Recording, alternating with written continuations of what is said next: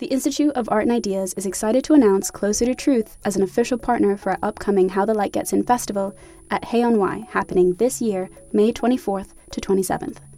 Closer to Truth examines humanity's deepest questions with the world's greatest thinkers, from Nobel laureates and renowned scientists to theologians and best selling authors. For 20 years, Closer to Truth has explored the deep questions of cosmos, consciousness, and meaning. This year, host Robert Lawrence Kuhn journeys to new depths with their Philosophy of Biology season, exploring topics like evolution, race, alien intelligences, sex and gender, and much more. Get early access to full episodes from this brand new season by registering for a free membership at their website, closertotruth.com. Discover the fundamental issues of existence, engage new and diverse ways of thinking, and seek out your own answers with Closer to Truth.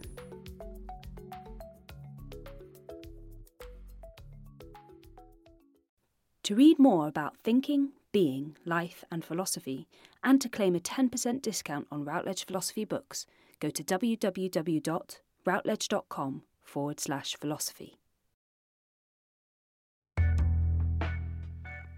Hello, and welcome to Philosophy for Our Times.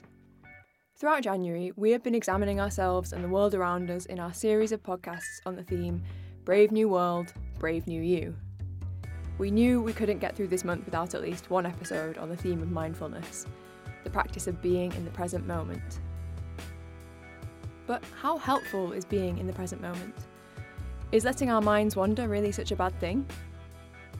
In our episode this week, Barry C. Smith asks the panel what is more important, thinking or being? So Socrates said that the unexamined life wasn't worth living, and John Stuart Mill asked people whether they would rather be Socrates dissatisfied or the pig satisfied. But should we always be putting such a stress on reflection and thinking and, and analysis, or should we just try to get back into living more in the moment? So I've got a very distinguished panel here to explore these issues with me, and on my right is Professor Robert Eaglestone, who is a professor of contemporary literature and thought at Royal Holloway College, University of London. On my left, we have Sam Roddick, who is an artist, activist, and entrepreneur. Sam was the founder of the wonderful uh, sex boutique Coco de Mer. And on my far left, we have Peter York, broadcaster, management consultant, cultural commentator. So I'm delighted to have all of them talking to you on this topic. Should we just be? Should we think? And I'm going to invite Bob Eaglestone to start us off. If we assume that the Greeks invented sort of Western philosophy, Greek philosophy arose out of the, the practice of doing things. They found they were making ships, they found they were building houses, they found they were running farms, they found they were running states, running policies, running communities. And they found they were doing these things, and from the doing arose reflection one of the things that's characteristic of Greek philosophy is it always arises out of concrete things. So geometry comes out of measuring the earth, and some people say philosophy comes out of people interacting together in the polis, in, in the agora, talking about things. And it's with the arising of philosophy, of sort of thinking about things, that being first comes to exist. And that sounds the wrong way around. But if you're just doing something and not thinking about it, that thing isn't a thing yet. It's only when you've got something to compare it with that it becomes a thing. That's the invention of this binary opposition between thinking and being. And as soon as it was, as it was invented, okay, it became a problem. First became a problem because Plato thought that only thinking, okay, made you better, stronger, and better at ruling and being in charge of people. Okay, so thinking became elite and commanding, and being became what farmers and shipwrights did. And that, that idea stays powerfully through all of thought. But as it, as it develops, it develops a weird counter reflectionist, which is when the people who discovered they were thinking and not just being, they suddenly realized that thinking wasn't quite so fun or powerful after all, because in fact, the philosopher kings didn't get to rule the world and, and so on. And so lots of thinkers spent their time trying not to think, but just to be. So they're thinking about trying to be, which is uh, you can see how complicated that is. And seeing as I've only got three minutes, I'm going to rush straight from Plato and Aristotle. Aristotle, of course, says you know you learn to think things by doing things, right the way through to Heidegger. Wow. Yeah, see, so it's not two and a half thousand years, it's beginning and the end, or beginning and near the end. Near the end. Near the end. And what Heidegger says is that um, he's a classic example of somebody who sees that we do things and that when we're doing something like, I guess, playing tennis or driving a car, you sort of lose yourself. You're sort of outside yourself. And then you suddenly stop and think and you sort of find yourself again. But his question is like, which is the most real kind of self? When he's talking about tools, for example, he has this really complicated thing. It took me years to understand when I was a student. He says that when you're using a hammer, the hammer disappears in its use. Okay, and what he means by that is that when you're hammering, you're not thinking about the hammer and its weight and its heft and the, the shape of its shaft or anything like that. You're thinking instead about getting the nail in. Or when you're driving your car, you're not thinking it's this sort of car, you're just driving it. It disappears in use. And that's like ourselves, our thinking selves. When we're doing something, our self disappears in its use. And it's only when we stop and sort of think that it sort of comes back. And we all know from our own experience, when we're doing something, we're often unreflectively at our happiest. And so when we stop and think about it, that we start to find ourselves in problems. However, thinking about things, what education is called metacognition, also helps us do things. So it's been quite a complicated binary opposition all the way through Western European thought. There's definitely times to be an experience, like within sex, when you're ex- wanting to uh, engage in something deeply pleasurable. You want to vacate your mind and get lost in the experience in order to kind of really maximize the pleasure that is at hand. However, I want to talk about two people that changed my thinking about thinking. And one is a man that I visited in Louisiana in a prison called Angola. And he is a friend of my family's. And he basically is the longest serving solitary confinement prisoner in the world. And thinking for him has been a matter of survival. And he has seen and witnessed and heard people around him who are also solitary confinement prisoners that have actually kind of been lost in the madness of the obscene cruelty of being kept away from society and having the sensual experience of existence. And the only way that when I talk to Albert, that he says that how does he survive? And being the longest surviving kind of solitary confinement prisoner, he, he is completely dependent on the way he thinks. And that actually the occupation of thinking and the quality of how he thinks is the key for him maintaining his sanity. And what I find really interesting about him is how he contextualizes his experience. His experiences isn't about him. His experience is about him as a Black Panther, a black Afro American who has experienced an extreme kind of marginalization um, and hasn't had his freedom in the greater society as a young black man. He sees himself in prison is the same as his um, community outside of prisoner, uh, prison. They're all prisoners of circumstance. So he has contextualized his experience as something that has relevance. He has relevance. He represents something for the greater community. He has become selfless in his pain. And the other person I want to talk about is a woman that I met in Rwanda who was a victim of cruel rape um, of, of a wartime crime and then ended up um, getting pregnant and had HIV. She was interesting in the sense that the thing that turned around her life and her capacity to engage in life was through therapy. And before she engaged with an NGO that deals with HIV, she had disengaged with existence. She didn't care about eating. She hated her child because she saw her child as a product of a cruel experience. Uh, she felt that her child had no future because she had HIV. She um, didn't want to engage in um, any form of economic independence. She didn't want to get a job. She was completely and utterly paralyzed by this really cruel experience. And then this group managed to get hold of her and they gave her a phone and they kept on phoning her and trying to get her to engage within group therapy. Finally, she decided to go, and through the group therapy, she could contextualize her experience that she was not alone in the world, and her pain had a context, a community context. And through that, she realized her child was innocent.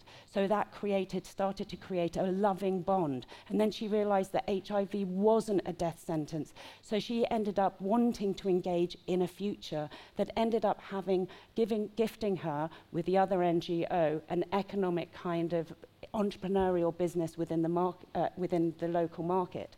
So those are two experiences that thinking has come into healing. And I think that is interesting. So thinking as a way of holding on to who you are and keeping and maintaining a sense of self rather than it being about losing the self. Yes, and, and also to be able to contextualize that we are a part of a bigger community that actually has value. And I think that that's where I think the quality of thinking is what we really need to focus on and not just filling our lives with thought.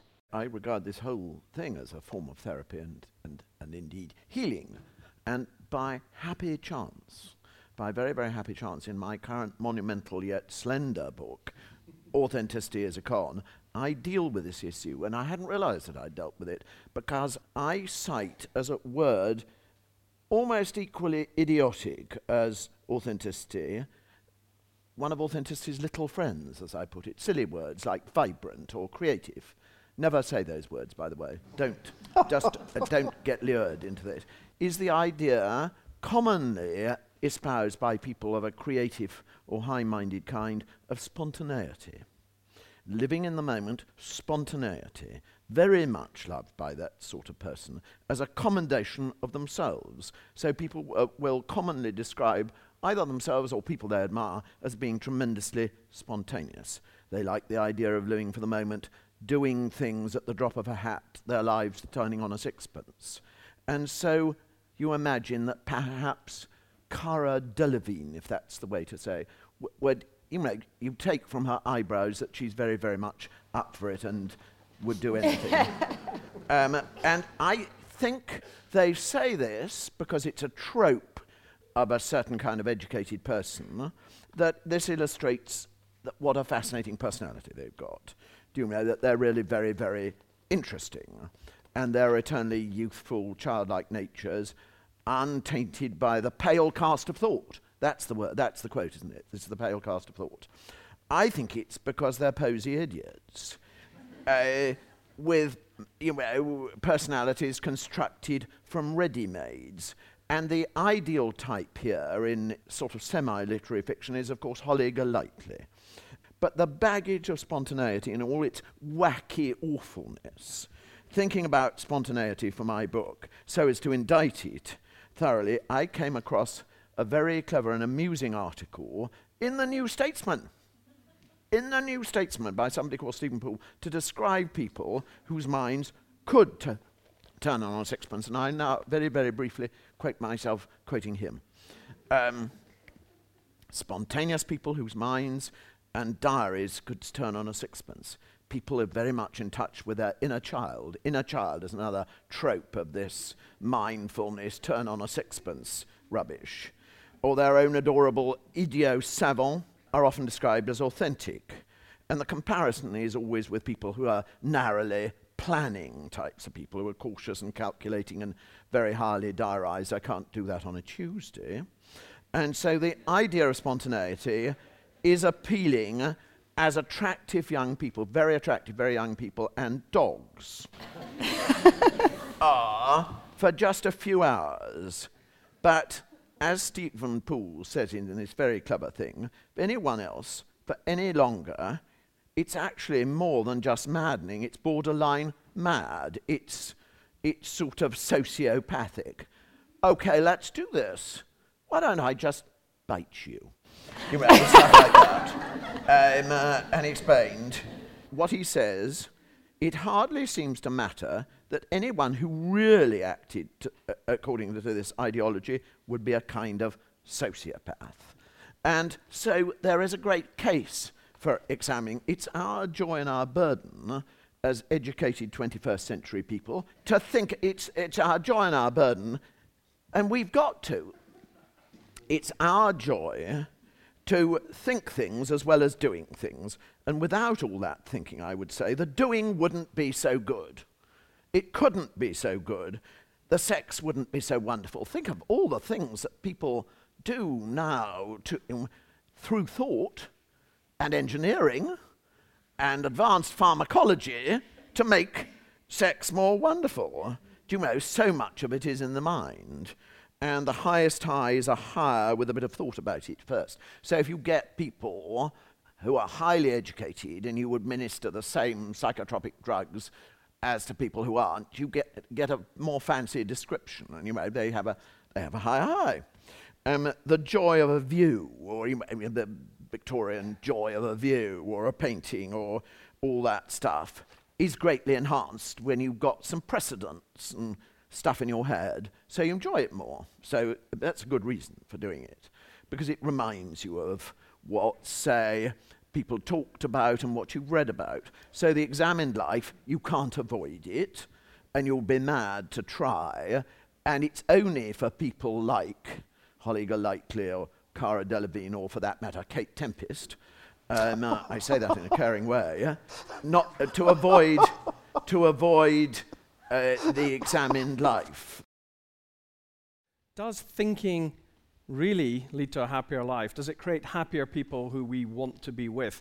So Hamlet said, There is no good or bad, but thinking makes it so. Now, there's a character who was much given to reflection, not very much in the moment, I think, but someone who didn't look as though he was having a particularly good time or even spreading the joy and the love to those around him. So are we, are we overvaluing the idea that this kind of reflection and thought, Peter, is really going to make us happier? Well, I mean, the pale cast of thought, all those things have you, you know, heavy baggage on people who do thinking. Uh, and uh, the idea of ivory towers, the idea that if you did, did a lot of thinking, you wouldn't do a lot of doing, uh, all part of the baggage of the Daily Mail worldview. And it isn't so. A lot of people who do a lot of thinking do a lot of brainless sex as well. The things are much, much more intermixed than anybody ever says. There are very few people, except for possibly Stephen Hawkins, who is entirely a creature of thought. So I'm, i want to come back to brainless sex, if I may, because I want to bring Sam in on this. Sam was very passionate and eloquent about the need for thinking and reflection in particular cases, but you've also been a, a, a, huge champion of us talking about and being more liberated in our attitudes to sex. And surely sex is very much about being in the moment. Peter may want the thinking to go on to create the better opportunity, but once you're there, isn't, isn't the moment much more important? Well, I think one person in, say, two people having sex can definitely do the thinking, and the other person can definitely do the experiencing, or both people can experience. But you do want to bring a lot of creativity to the table in order to kind of have an offering. But I do feel that think, thinking in its inherentness is useless unless you give it a direction. And actually the direction ne- not necessarily should be happiness. I don't believe in this concept that we should be happier. What i think we should really focus on is how, do we, how can we reduce suffering? Mm. And so when you think about sex, this sexual ecstasy is not going to occur unless there's safety, right? The people feel safe. And in order to be able to have a safe sexual society, we really need to give it a lot more thought. Because right now, as a society, we do not have sexual safety in our primary thinking. So there's a lot of sex slavery that's going on, there is a lot of rape that is continuing, there's a lot of misogyny and really unhappy porn that is being produced. So we've really got to do a bit more thinking about it in order to allow us to have a happier and safer society, or actually a society that can suffer less. So there's a bit of pre-thinking that's to go on, and a bit of thinking for the context, and yeah. then and then we can let go. Let go, I, yeah.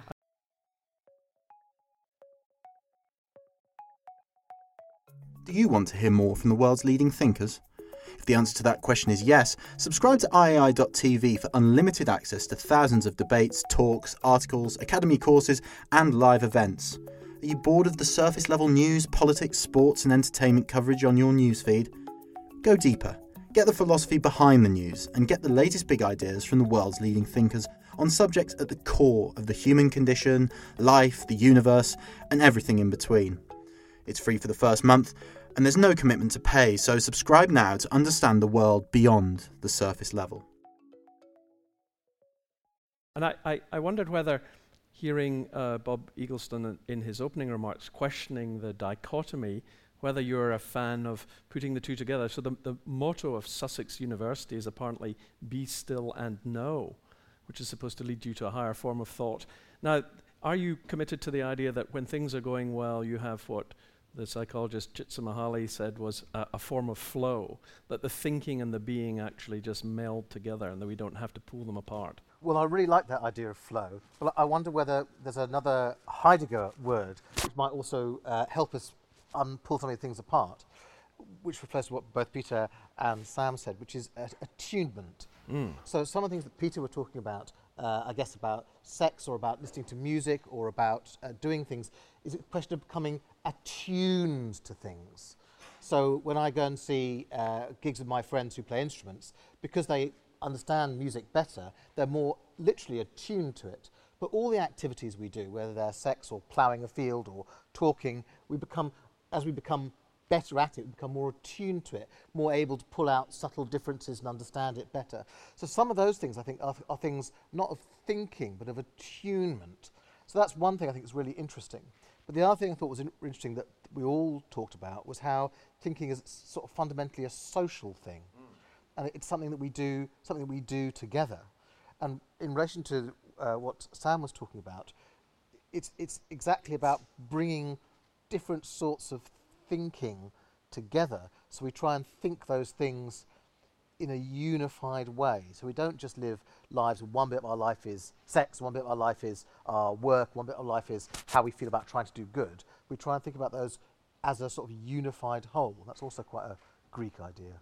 I'm wondering whether the examined life is a little overblown. Is it, is it the case that you know, just too much focus and question on, say, whether we're happy? We, we've got thinking as a tool to sort out problems, but we know from lots of research that when you ask people how happy they are, they're made less happy when they try to answer that question than we think they are before. So are we are we perhaps overdoing the need for self-examination? Should we give up this quest, ask ourselves, are we happy yet? Well, I, I, personally think we need to give it up because I think it, ironically, I think happiness can be perceived as a luxury because when you have like people who are suffering, you know, through poverty or kind of environmental circumstance or they're being attacked f- from a cultural perspective, happiness is not the question. The question is survival. And actually, how do you uh, survive through pain is actually much more of a fundamental question because we have been taught, I think, within the West that actually pain is unnatural but actually pain is a cycle of life. And I think one part of thinking that is really that I personally have found really shocking was when I did a meditation, I realized how habitual my thinking was and how boring 99% of my thinking is. And I'm thinking the same habitual thoughts. And I think something like meditation as a tool can interrupt habitual thinking and open you up to recorrect how you spend your uh, imaginative time. Um, so I kind of do think there is something in there that can actually aid us from being um, on the same kind of roller coaster of boring thoughts that really do not assist life. So there may be good and bad thinking, yeah. maybe too much reflective thinking rather than just giving up thinking might be the I think issue for you. D- self-centered thinking leads to unhappiness. And actually I think personally we need to be able to think more collectively and realize that as a collective we are responsible for each other's happiness or, or, or we are responsible to reducing um, our collective suffering. So I want, to, I want to put a little pressure on Peter York, no stranger to luxury, I think. And, and I want to not look at self related thinking, but other related thinking. Once we've heard Peter and read Peter, we might develop all sorts of anxieties. Are we wearing the right shoes? Have we got the right color of Mac? How should we be dressing? How should we be speaking? So, Peter, isn't there something about that level of reflection on exactly what we should do that might lead us to become unhappy, a little bit paranoid in the face of other people's reactions? Well, you mustn't worry about that. um, uh, uh, you, you mustn't worry about that. It's all absolutely fine. And as it turns out, everybody uh, well, you know, every sentient being worries about their shoes and their Macs. they, w- they don't want to be th- uh, thought superficial. But in fact, these are the, you know, the greatest issues that a lot of people face. I say this quite seriously because, of course, um, if you read Paul Johnson's condemnation of the Beatles fans in The Spectator of 1963, where he describes them with most absolute class based loathing uh, because they're worried about their shoes and their Macs. Do you know, as if they were the beasts of the field. So those things matter. You know, it's easy to poo poo them when you're well above those concerns. You know where your next smack is coming from. But when, you know, when those things are important, they're very, very symbolically important. Fashion is very important, and everything is fashion. Everything is fashion. Inter, you know, religion is fashion. The given flow of intellectual life is fashion. So don't poo poo fashion at any point. What was the question? I think you're dealing with it admirably. Whether or not we're creating more anxiety yeah. by being hung up about whether or not we're fitting into the, well, the norms around us. Does that mean, look, people have always fitted into the norms around them, and the, the, and the idea that, of course, all sorts of no, no, uh, norms are being commercially preached. But just think of the order of norms if you were a sort of brought up in a Methodist mining village or something. A lot of norming going on there. Let's not see those little bits of bourgeois individualism as bad. But if we want to be collective, let's not talk about cause related collectiveness. Join a trade union. Do you That's what really matters. The decline of trade unions is ghastly.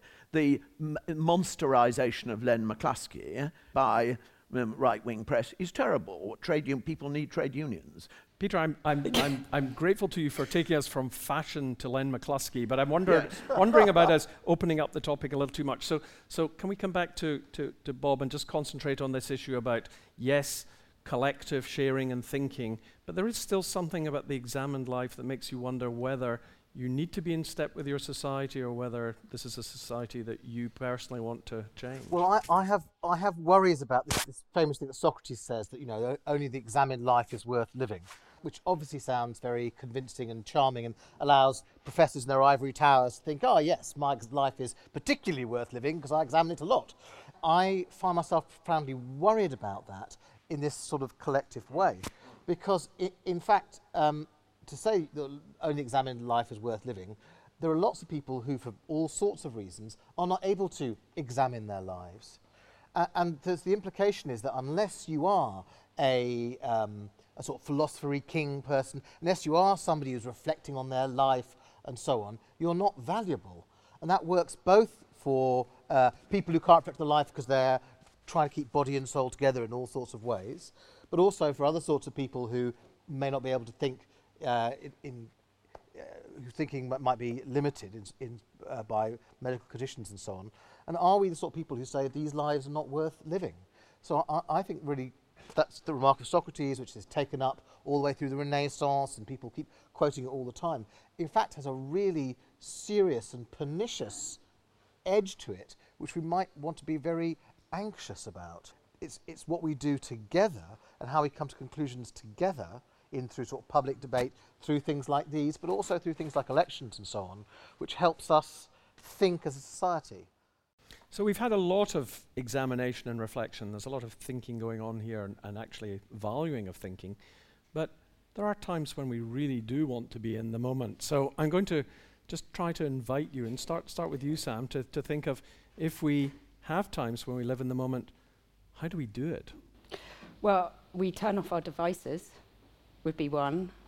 I think one of the most important aspects of not thinking is observing, because actually you don't have to think when you observe, but actually you are kind of engaging. You're engaging with your senses. And I think that actually our perceptions are very much affected by our senses. And it allows us to have that time to be able to absorb. And I think that is an incredible kind of aid to thinking in itself. So I do think that being observatory, particularly, say, for instance, in nature, gives us an incredible amount of information and it re engages us. We start to observe actually what is going on around us and we can take lock stock and smoking barrel. So I'm, I'm hearing in that something in that which um, risking Peter's ire might be another of those little friends of authenticity, namely mindfulness. So, do you think there's something to be said for the current trend towards mindfulness? I think mindfulness has a goal to something, which I don't know if I'm interested in. Mm-hmm. Uh, what I'm interested in is how to engage in life, and I'm interested in how to change behavior. I find that fascinating because behavior is something that we ascribe ourselves to having very little control over mm. in many different circumstances, like the behavior of our economic system that's actually quite unthinking because it's only there to serve its own growth. Well, if we could underpin our economic system with a philosophy that was to advance and to protect humanity, we'd be in a lot better situation globally than we are today, and war wouldn't be so profitable, right? I hear, I hear you going down the Len McCluskey route here. Sorry, so I'm going to. yeah, so, yeah. so, so, at that stage. But so if we could observe mm-hmm. and take the time to watch what is going on instead of just feeling like we're on the conveyor belt of behaviour, then I think that we would be able to change our, uh, the way that we behave a lot quicker. Okay, so I'm going to let Peter off the leash on mindfulness. Peter. Well, what is it? You must know. You, who knows what mindfulness is? Um, um, I don't know. I don't know what mindfulness is, but I will admit to being against it. Not. uh, I was hoping you'd say that. I must admit to being against it, despite not absolutely, completely knowing what it is, because of the sort of lame brain people who espouse it. Do you know? Because it belongs in sort of dotty therapy land. So uh, I assume uh, that it's silly. Um, uh, now, I may be entirely wrong. You will tell me. So I, I, I just must, I, I want Bob to come in and, and give us a, a little more on this, but just to remind the audience that there are lots of very eminent neuroscientists who are actually spending a lot of the Wellcome uh, Trust money on this to try and find out what it is about and how it people, works. Uh, people use neuroscience to explain a lot of things which it doesn't. Yes, that's totally uh, true. It's been so far, wonderful though it is, it's been so far rather disappointing in yielding useful results. It will eventually, if you take neuroscience a, as a way of um, helping education, uh, um, you do it a lot better by giving uh, poor children a square meal every day than by encouraging pictures of their brains with brightly coloured auras. Okay, I'm going to hold my tongue and ask well, Bob to I respond. Mean, I, I'm just I think what, what Peter says is, is right. And for, for the reasons when people say, oh, you must live in the moment and be mindful. I, in fact, and this ties up with what Peter was saying about spontaneity, in fact, what we are, I mean, what we are as existing things, we're living in one second, but also we're shaped by our past and all the things from our, our past. It shapes our language, it shapes how we think about things, it shapes how we understand things, and we're also shaped by our future, not just, you know, what am I going to have for lunch, but how am I going to be in the future, what's going to happen in the future. And these, these three things, the past, present, the future, exist in us all at the same time. So saying, oh, we've got to be mindful just of the present, it's just not possible. It's like not breathing air because we are totally woven into time this way. But you also had the idea of uh, the hammering away, hammering by Heidegger, Heidegger yeah. hammering, where, where, you know, two hand, there's this well, object, and we seem to be just consumed with the very act of doing but it. But then that's, that's where, where, the, the, where the things disappear into use. Well, let's just take, let's take as a counterintuitive example. Let's take uh, a lame therapist using mindfulness as an idea, and I agree. So, but if it, if it was useful for somebody and they found being mindful useful, and it helped them with their life, they wouldn't be saying to themselves, oh, be mindful, be mindful, be mindful. They'd just be using the idea, and the idea and its lameness would disappear into its use, if that makes sense. I think it does. I mean, we, we, we should point out that since, since we're struggling to find what mindfulness is doing, in the case of obesity and a lot of overeating, people seem to notice that when people are eating their food in front of TV, they eat quicker and they eat more. Whereas if they're actually stopping to look at what's on the plate, seeing the size of it, predicting how they're going to feel from eating each part, and even if they're involved in the preparation, they tend to eat less. So by making people aware of the act they're actually committing, actually seems to have an effect on their choice and decision and judgment. And uh, I think that's partly what mindfulness is about. And that's also one of the things, of course, that art does. I mean, the job of a, uh, an artwork is to draw attention to to its own stuffiness, to its own thinginess. So when you see a sculpture, beautiful sculpture, you pay attention not just to the shape, but also to the, the texture of the stone. And, and that's, again, art is constantly drawing your attention to things and making you think about them. We're, we're aware of things when they work beautifully, but, but we don't want to be too aware of them. We want to actually, as, as you were saying, Sam, turn off a little bit, let some of these things go. Yeah, I, I think that to experience something, you actually have to get into that state of observation. Mm-hmm. And that state of observation is thrilling.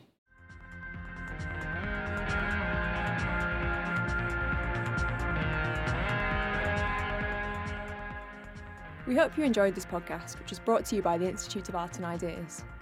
So, what do you think? Do we need to spend more time thinking, or being, or thinking about being? Let us know by tweeting at IAI underscore TV with the hashtag philosophy for our times.